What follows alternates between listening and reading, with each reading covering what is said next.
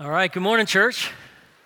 So good to see you all. So good to hear your voices as we were singing moments ago. We're going to turn our attention to the study of God's Word. So I hope you have a Bible with you. Go ahead and open it up to the New Testament book of Acts. No surprise there. Acts, we're picking up where we left off last week. So get to Acts chapter 13. All right, Acts 13. Hopefully you're there by now. I'm going to read a section of it and then we'll read sections of it as we move through. But I'll start there in verse 1 if you'd follow along in God's Word. Now, in the church at Antioch, there were prophets and teachers Barnabas, Simeon, who was called Niger, Lucius of Cyrene, Manaen, a close friend of Herod the Tetrarch, and Saul. As they were worshiping the Lord and fasting, the Holy Spirit said, Set apart for me Barnabas and Saul for the work to which I have called them. Then, after they had fasted, prayed, and laid hands on them, they sent them off.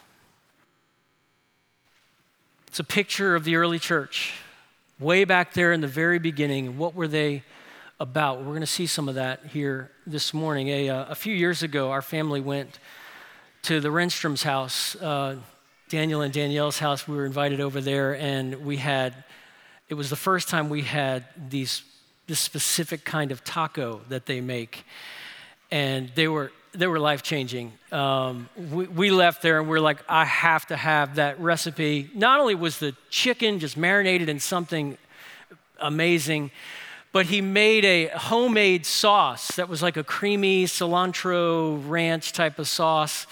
And you just drizzle it over the taco and just, I mean, you just, it was amazing. And so we walk out, we're like, have to have uh, all the recipe and all that. So we walked out with the recipe and we went home and we started making the recipe, right? We even named it in our recipe book, named it Daniel Tacos. So that our kids would just kind of say, Is this a week where we can do Daniel tacos? Daniel tacos just became the talk of the town around our house when we stumbled onto it, right? But at one point, uh, it got hard. The most labor intensive part wasn't what you do with the meat, it was what you do with that sauce. That homemade sauce just was more labor intensive for us. So, one particular night, I don't remember why, but we just didn't have the bandwidth to make the homemade sauce. But it needed, it needed the sauce. So I called an audible and I swung by a place here in town called Chuy's that has a sauce that's basically a legalized drug. And uh, this creamy jalapeno ranch. And I just, I just said, What's the largest one? Do you have a vat of creamy jalapeno ranch. And they said, the largest one we have is 32 ounces. I said, I'll have two of those. So we loaded up this massive thing of creamy jalapeno ranch. We went back, we made Daniel tacos. It was amazing. And we've done that listen, dozens of times we've made Daniel tacos with the Chuy's jalapeno ranch. And at first I was humble about it. I would tell Daniel, you know, we're still making the Daniel tacos. You'd be proud of us. They're delicious. But man, you know, we, we really don't make it with your original sauce because that just takes longer. So I started to swing by and just buy some from Chuy's. And I would kind of be down in the mouth about it and humble. And then I became, at some point, Daniel knows this, I became more brazen about it. And I, I started to actually talk a little bit of smack and say, I think we've surpassed the original. I think like our Daniel tacos with, with our secret sauce uh, is actually maybe a little bit better. And, and it got to a point where last week, I texted Daniel and said, Since we no longer use your sauce, I've renamed Daniel tacos Mason tacos. So the laws of attribution have slowly changed, right? So if you ever end up going to the Renstrom's house for Daniel tacos, or you ever end up coming to our house for Mason tacos, uh, the only difference, everything's exactly the same except the secret sauce. That's the only difference. If you think about how uh, there are a lot of Christians and a lot of Christian books that look at books like the New Testament book of Acts and seek, in, in their best efforts, to reverse engineer the secret sauce of the early church and why they were so successful in mission. It's not that any passage necessarily has all the ingredients that go into what was the secret sauce of the most missionally impacting church in 2,000 years of history. Not that any passage has all the ingredients, but something important is here. Some of the really essential ingredients of the early church are right here because something new is happening in the church at Antioch. We saw when we were studying earlier in the book of Acts, at the end of chapter 11, we found out that this in Antioch is the first place where disciples of Jesus were called by the name Christian. And it wasn't meant to be a compliment, actually, it was meant to make them feel small. It was the, the world around them, the Roman Empire, called them little Christs. That's what Christians meant. You, you little people who imitate your, your dead Messiah. That was the idea. It's the first place where they were called Christians. So something important is happening here in Antioch. It's the first time that a local church sees the need to witness and make the gospel known beyond themselves. So it's the first time you see a, a commissioning service happen in the book of Acts where they send out missionaries in an intentional effort to, to allow the nations to hear the good news about Jesus Christ. So here in Acts 13, we see three things that went into the secret sauce of missional living in the early church. And the first was this unlikely fellowship. Right there in the first verse of our passage, you have some of the most unlikely people, people you would never expect to be in the same church, the same group, at the same table. You would never expect these kind of people, and we'll see them in just a second. But if you've ever uh, watched the movie The Lord of the Rings, and the Fellowship of the Ring, and there's this moment where everybody kind of comes in, in this circle around the ring and they're trying to figure out what to do with it. And it is just the most unlikely gathering of people. You've got an elf and, and a dwarf. And those two, elves and dwarfs, they had centuries long beef. They were always at war, and yet here's Legolas and here's Gimli, and they're gonna fight side by side. It's the strangest thing to see these people standing side by side. They had been sworn enemies, and now they're fighting together. Well, you walk through as we did in Acts 8, verse 11, and it's kind of like the summoning of the Fellowship of the Ring, this ragtag group of people. You'd never see people, these kinds of people, in the same place fighting together in a common cause. And yet, that's exactly what's happening. God is summoning, summoning this, this group of people from all kinds of different people groups. He summons a Samaritan, an Ethiopian eunuch, Saul of Tarsus, former persecutor of the faith a soldier in the Roman army named Cornelius. It's just very shocking and surprising to see these people at the same table. Not that that means that this whole project came off without a hitch. Read Romans 14, read the book of Galatians. There were problems as they tried to sort this out that we're all one family, and yet how different they were. And maybe more shocking still is the fact that in Acts 13, they're not just sharing the same table, but this group, this diverse group, is leading the church at Antioch. You see verse 1? Now, in the church at Antioch, there were prophets and teachers. So, this interestingly diverse group of people are the leaders, the prophets, and the teachers of the church. So, let's just walk through one at a time. Barnabas, we'll start with Barnabas.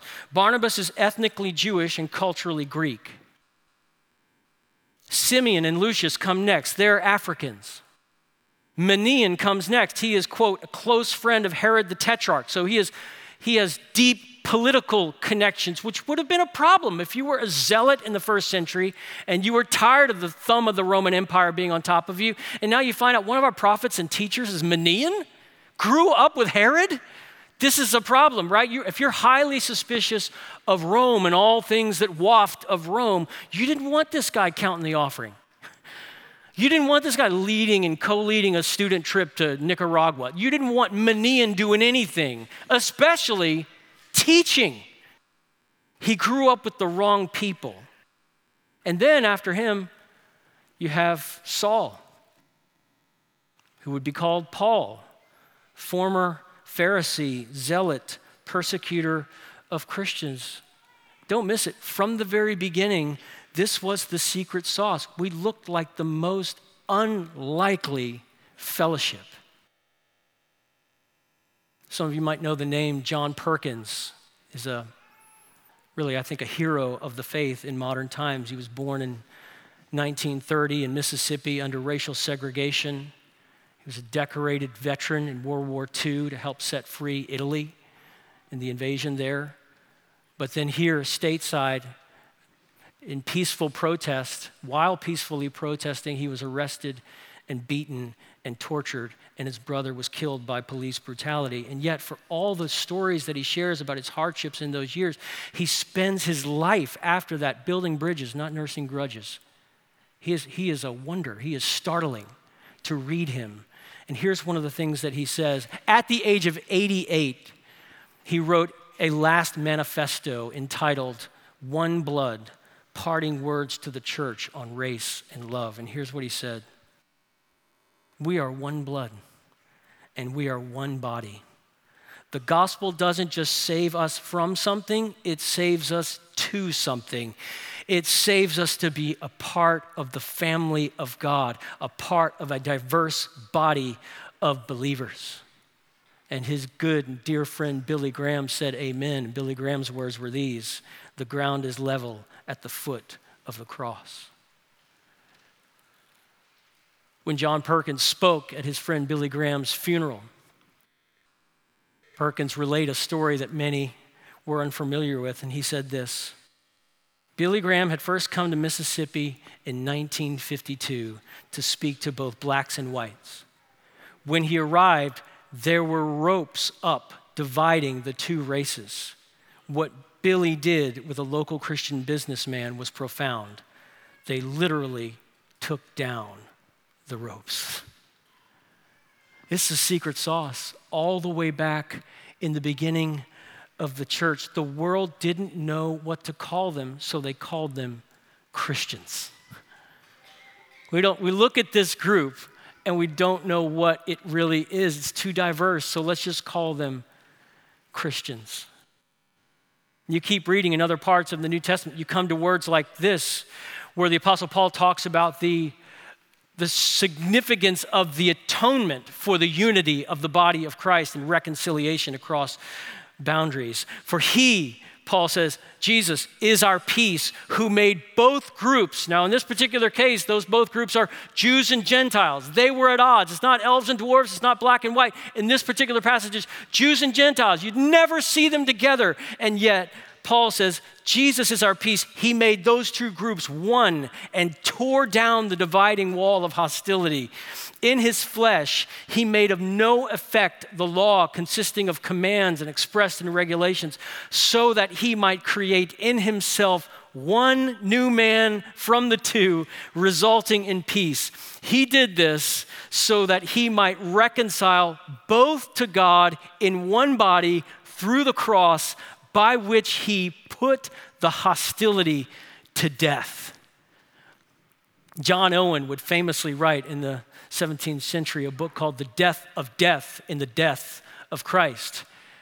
And there's a sense in which when you read Ephesians chapter 2, you see the death of hostility, the death of division in the death of Christ. It was in the secret sauce from the beginning. When we became Christians, we realized God had done something in Christ to destroy the walls that we had built up by our sin.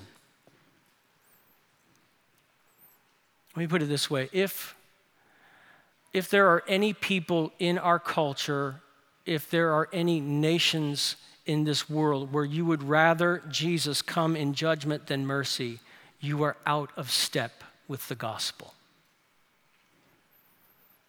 Wouldn't it be awesome if the church of Jesus Christ not just generally, if this church, let's talk us, if the church at Brook Hills manifested to Birmingham that the cross breaks down what our sinful divisions have built up. And that our ultimate identity is not defined by our neighborhoods, it's not defined by our income brackets or our politics or our race, but we are one blood we are redeemed sinners made one family through the death of Jesus Christ. We are destined to share eternity together. We will sow and reap together. We will sing in Zion together. We will feast together for ages. And guess who knew that was the story that we're living in on this side of Calvary? Answer Antioch did. From the beginning, it was the secret sauce, unlikely fellowship. Second, spirit dependence spirit dependence. And we'll just fill this in if you're taking notes. The spirit comes to gathered worship. That shouldn't be surprising. You know, if you read through the New Testament, you see in Ephesians chapter 5 verse 18 it says be filled with the Spirit and it's talking about in the gathering when you come to church and you sing songs to one another, be filled with the Spirit. The Spirit is active in the gathering of the church. That's what's going on in Ephesians 5:18. That's what's going on in 1 Corinthians 12 and 14. The Spirit comes and he's handing out gifts. And when he hands out gifts, the church gets stronger. Spirit is active, edifying, and building up the body when we gather for worship. The Spirit comes to worship. And what's going on here in our passage, you see those words, as they were worshiping the Lord and fasting, the Holy Spirit said something. They're worshiping, and amid their worship, the Holy Spirit breaks in and starts speaking and starts giving leadership and starts initiating and mobilizing the church.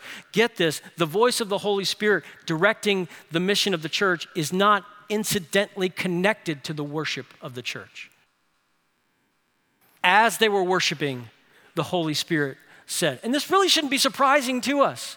We talk about worship, nurture, and mission. We realize that those are interdependent. They, they are mutually reinforcing. Each one of them makes the other one stronger. Worship and mission aren't in an adversarial relationship pulling against the other one. It's not a zero sum game when mission wins, worship suffers, and when worship wins, mission suffers.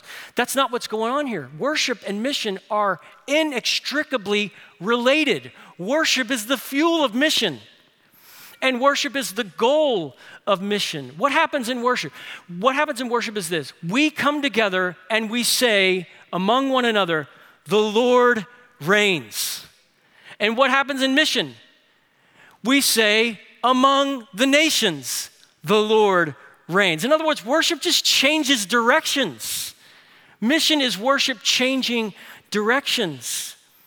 In worship, we ascribe ultimate worth to Jesus Christ. In mission, we ascribe ultimate worth to Jesus Christ. So Barnabas and Saul are appointed to do. They've been singled out by the Spirit. The Spirit is tapping shoulders in this gathered worship event so that they're going to now go to a new place and ascribe glory to the worth of Jesus Christ. As they worship, the Spirit spoke. As they worship, the Spirit mobilized the church for mission. So the Spirit comes to gather worship. Next point, the Spirit guides a praying people. Isn't it true for you? I know it's been true for me in my life. Um, sometimes I want guidance, but I don't want to pray. I want the clarity that comes when the Holy Spirit gives direction, but I don't want to get in the place where the clarity falls, namely meditating on His Word, gathering with His people. Right? That's where the clarity comes. It's not incidental. The Spirit guides a praying people. So Luke doesn't tell us, although this would be fascinating, wouldn't it? Luke doesn't tell us how the Spirit spoke. We don't know, you know, was an intercom basically turned on over gathered worship and suddenly there's this voice and we all look up um, is that what was going on there? I don't think we necessarily have reason to assume that it was something like that. I think, so I'm going to share a suggestion. I can't absolutely prove this, but I'll try to make it plausible. I'll show you where I get it from. I'm going to attempt a reconstruction. Verse 1 begins by telling us there were prophets there. There were teachers as well, but there were prophets there. And that's notable because prophets have said some things earlier in this same church. Acts chapter 11, same church, verse 27 and 28, it says, In those days, some prophets came down from Jerusalem to where? To Antioch, same church. One of them, named Agabus, stood up and predicted by the Spirit that there would be a severe famine throughout the Roman world. And it was fulfilled. Next words, this took place during the reign of Claudius. So, this is my suggested effort to harmonize these. My guess is just like the prophet Agabus in Antioch had a word from God about a coming famine, so in 13, verse 1 and 2, Agabus or another one of the prophets that are mentioned here got a word from God about Barnabas and Saul. And then what do you see the church doing? They don't just run off with it, they fast and they pray. It's a sense of testing this word, discerning. Was this indeed from God? And it clearly resonated with the church because they all affirm it. They lay their hands, they say, It was God. God is clearly leading these two men to go off and represent Jesus on the island of Cyprus and beyond. The direction comes from God wonderfully in the context of the gathered worship of God's people. And notice how it says that they were fasting. They fasted on both sides of this. They fasted on their way before the Holy Spirit spoke. And then after the Holy Spirit revealed it, they fasted again before they sent them out. You just see this church, as we've seen this before, walking through Acts. This church is just marinated in desperation for God, hunger for God. That fasting wasn't them kind of having trying to accumulate purchasing power with God. That's not the idea. The fasting was there in order to say to their bodies, something else is more urgent than food. The mission of the kingdom, the advancement of the gospel among all the nations. Why do they call people like this? Right? What's going on in this passage? These are the Christians. This is the secret sauce. From the beginning, it's been a praying people. From the beginning, it's been an unlikely fellowship. And third, disruptive witness. So, unlikely fellowship, spirit dependence, and disruptive witness. I use the term witness there because it's what Jesus promised right in the early goings of the book of Acts. We receive kind of an advance program for everywhere the book of Acts is about to go. Jesus says, You will receive power when the Holy Spirit comes upon you, and you will be my witnesses. Now, what's a witness do? A witness is called to a stand. And when the witness goes into the box, the witness is supposed to tell the truth, the whole truth, and nothing but the truth. That's what a witness does. Tell us what happened. Tell us what you saw. Tell us what you heard. What do you see when you read uh, the Apostle John writes his first epistle, First John, and he says, We told you what we saw. We told you what we heard. We told you what our hands had touched. We were, we were faithful witnesses. We told the truth about who Jesus is and why he came. Witnesses have that one job. They were not political revolutionaries, they were witnesses to the gospel of Jesus Christ. Here's the point the Spirit sends us to speak the gospel.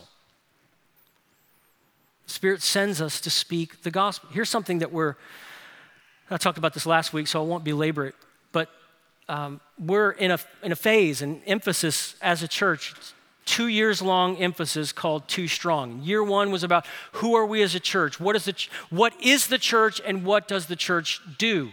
So that was year one. We talked a lot about that.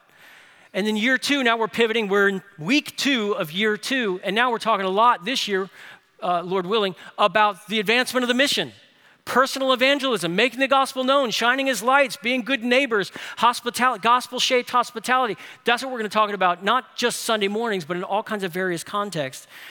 We're going to be talking about these things knowing the gospel, being competent in the gospel, getting to a place where you're willing to take risks to have conversations, to share the hope that you have with people around you, people in your workplace, people at your school, people next to you, family members. Here's the thing we see those words, the Holy Spirit said. The Holy Spirit has been saying this go and share the gospel. He's been saying that for 2,000 years. This is, look, year two emphasis at Brook Hills is not some trendy thing, it's very old. Uh, this is not innovative. This is the secret sauce from the beginning. Here's a fun fact in, in the book of Acts, there are 22 occasions when God speaks directly to individuals with quotation marks over it. He speaks directly to individuals or groups of people.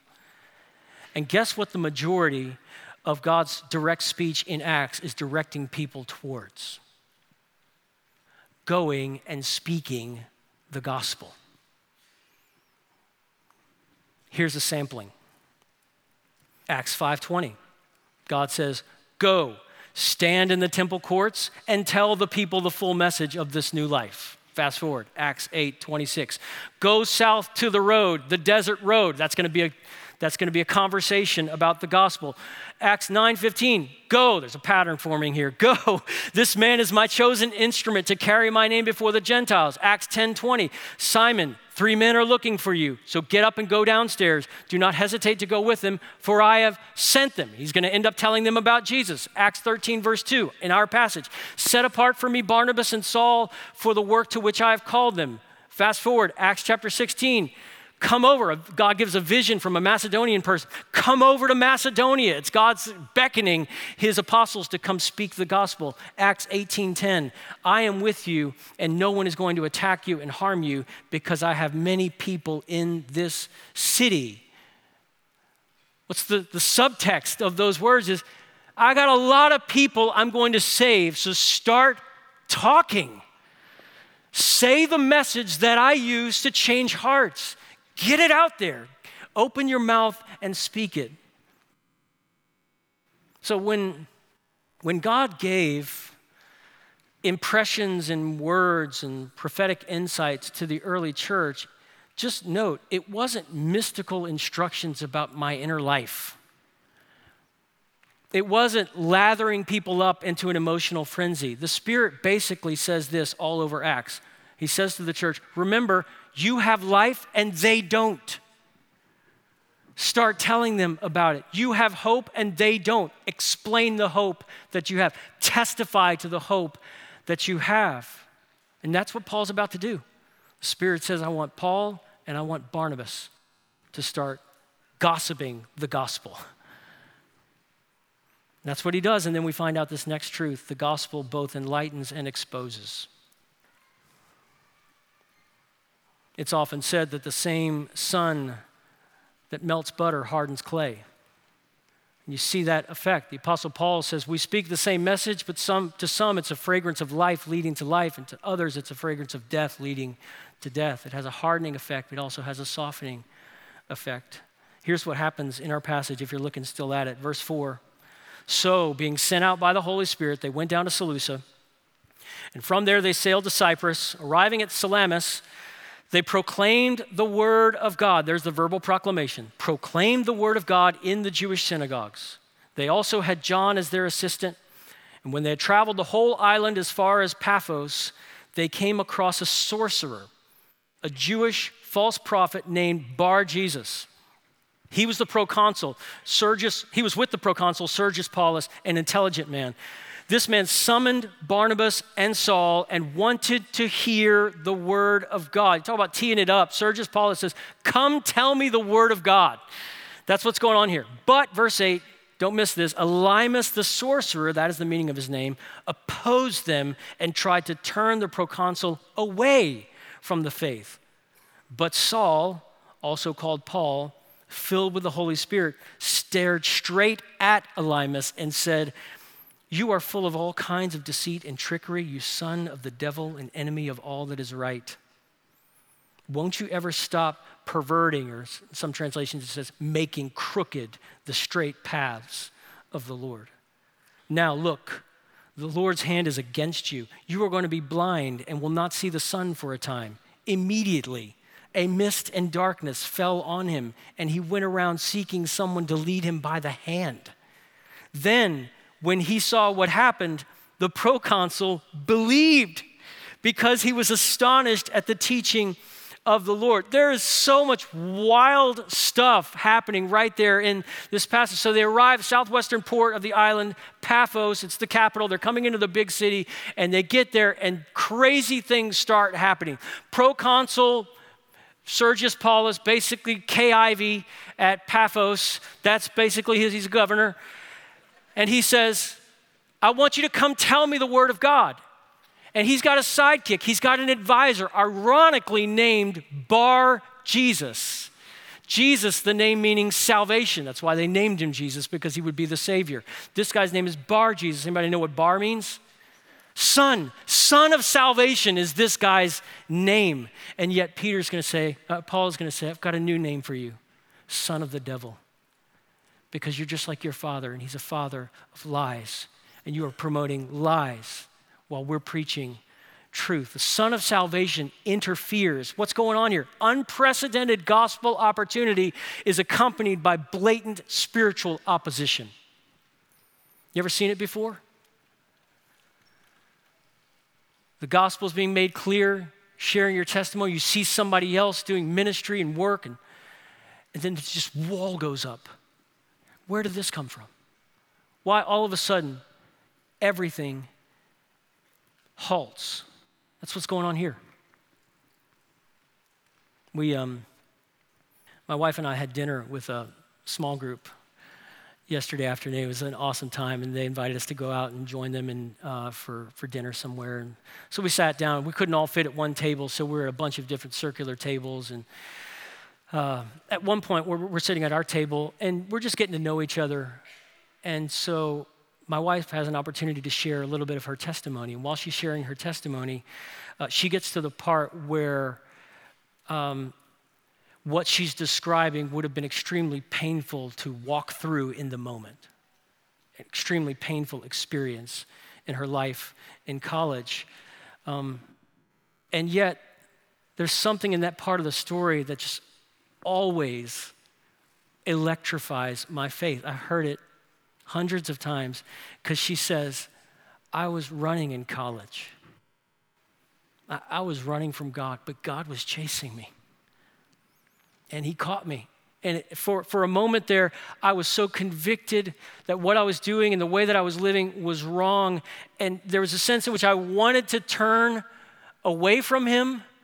And there was a sense in which I very much wanted to turn toward him. And there was this battle going on in my heart and in my soul. And we know who won. Here she is. Praise God. You have an enemy and He doesn't want you to find life in Jesus. He wants you to doubt God's goodness. He wants you to distrust God's word. He wants you shamed and isolated. He, he's fine with you fitting Jesus into your life as long as Jesus doesn't get control of your life, as long as Jesus isn't in first place. This morning, there is a straight path to the Lord. And that straight path is called repentance and faith. Laying aside sin, laying aside our false gods and our substitute gods, and running to the one hope of the world, Jesus Christ, who died for our sins and rose again. That's a gospel. That can get you down a straight path to life in Jesus Christ. And, and Paul says, You, Elymas, the moment you start talking, you're making straight paths crooked. You're making it hard for somebody to make his way to life in Jesus Christ. It's a battle for the heart going on here in this passage. You know, the battle for someone's heart and someone's soul, it often plays out in ways that aren't visible to the naked eye. We can't see what's happening, but that's the wild thing about Acts chapter 13. We actually see someone named Elymas standing there telling Sergius Paulus, This is bogus. Don't believe these people. Elymas is trying to prevent Sergius from seeing the truth, and Elymas ends up blind. And that might seem like a judgment from God. And it might seem like a judgment from God because that's exactly what it is. The punishment fits the crime. He sought to keep Sergius in darkness, and his world goes dark. Paul says, Paul's words, you make crooked the straight paths of the Lord, the Lord's hand is against you. That's sobering, isn't it? Does that mean that Elymas walks out of the room feeling his way and somebody's having to lead him by the hand out of the room, it says? Does that mean that there's no chance for mean, judgment comes, the Lord's hand is against. Does that mean there's no chance for Elymas because he walks out blind? No, somebody else in this passage was struck blind when he opposed the gospel. Guess who it was? Saul of Tarsus. Paul, the guy doling out blindness, experienced this very he had to be led out of a room by the hand earlier we've seen these kinds of patterns already in the text of scripture so there's a kind of tension in the passage that basically says this be sobered but don't lose hope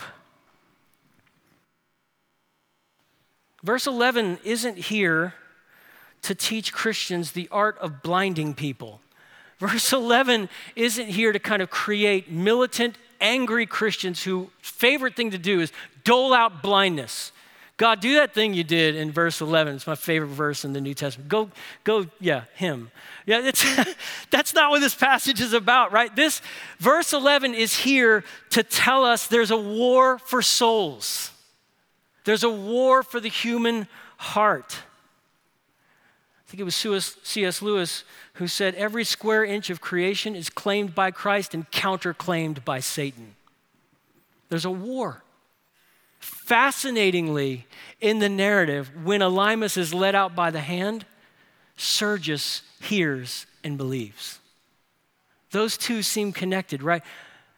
Think about it. The voice of the enemy now silenced, now Sergius can believe. And, and it says that Sergius was astonished, note the verbiage, at the teaching of the Lord, not just astonished at the blindness thing. The blindness thing, the miracle got his attention, but the word did the work. It was the gospel that arrested his attention and astonished him. The Spirit sends us to speak the gospel. The gospel enlightens and exposes. And finally, the scope of the work is the size of the world. That's what's beginning here in earnest in Acts chapter 13. As we come to Acts 13, the focus is shifting from Jerusalem, which was the headquarters of the gospel mission. Now it's shifting to Antioch. The focus is shifting from Peter to Paul. Peter, the apostle to the Jews, Paul, the apostle to the Gentiles. And that's exactly how it was set up at the beginning. Acts chapter 1, verse 8. You will become my witnesses to the Jew first, right? As Paul would say in Romans chapter 1, to the Jew first, but also to the Greek. That's what happens here. Peter's going to keep ministering. He's got about 20 more years on the clock before he's executed. But Luke and the camera crew from Acts 13 on follows Paul. If you just flip over, I'm not gonna, you could do that later on. If you just start turning pages and looking at subheadings, it's Paul, Paul, Paul. Everybody, the, the, the camera crew's traveling with Paul. And Acts 13 is key in the developing story of the book of Acts because it marks the full scale launch of Paul as the apostle to the nations, the apostle to the Gentiles. Paul is catapulted into the Roman world to bear witness to Christ. So, Luke, even in the way that Luke writes, allow me to geek out with you for just a second. And the way that Luke writes this narrative is, is intentionally constructed in six panels. I'll just review three because up to this point there are only three panels, but we'll see the other three emerging later. Here's what he does. After he talks about the early goings and the exaltation of Jesus, ascension to the right hand, Spirit poured out on the church, he tells some stories in that first panel, and then he summarizes what just happened with a formula. And then he tells some other stories about what God is doing. And then he summarizes what just happened with a formula. And then he does that again and again, six panels. So here are the panels. At the end of all these storytellings, in Acts chapter 6, we see the first summary. Notice, so the word of God spread, and the disciples in Jerusalem increased greatly in number, and a large group of priests became obedient to the faith. After that summary, he starts telling other stories of what God did through the gospel and through his people. And then you get another summary, the end of that panel, chapter 9, verse 31. So the church throughout all Judea, Galilee, and Samaria had peace and was strengthened, living in the fear of the Lord and encouraged by the Holy Spirit. It increased in numbers. And then another wave of stories is told. And right before our passage opens, we see this summary. But the word of God spread and multiplied. And after they had completed their relief mission, Barnabas and Saul returned to Jerusalem, taking along John, who was called Mark. What, what is Luke doing in these panels? What he's doing, he's not just literary formulas, they're theological. They're signaling that the gospel is spreading. It's demolishing geographic, geographic boundaries, it's demolishing cultural boundaries. Everywhere it goes, it triumphs. It went to Jerusalem and it triumphed. It went to Judea and Samaria and it triumphed. And now it's going to the ends of the earth. That's what's going on right here. You shall be my witnesses in Jerusalem, Acts chapter 1 through 7. You shall be my witnesses in Judea and Samaria, Acts chapter 8 through 12. And you shall be my witnesses to the ends of the earth, which starts today in Acts 13. What were we doing when the world was turned upside down in the first century. What marked us out back when they first called us Christians? Our unlikely fellowship, our dependence on the Holy Spirit, and our disruptive witness. That's the secret sauce. Don't tamper with the recipe. That's our call. Stay faithful and don't mess with the recipe.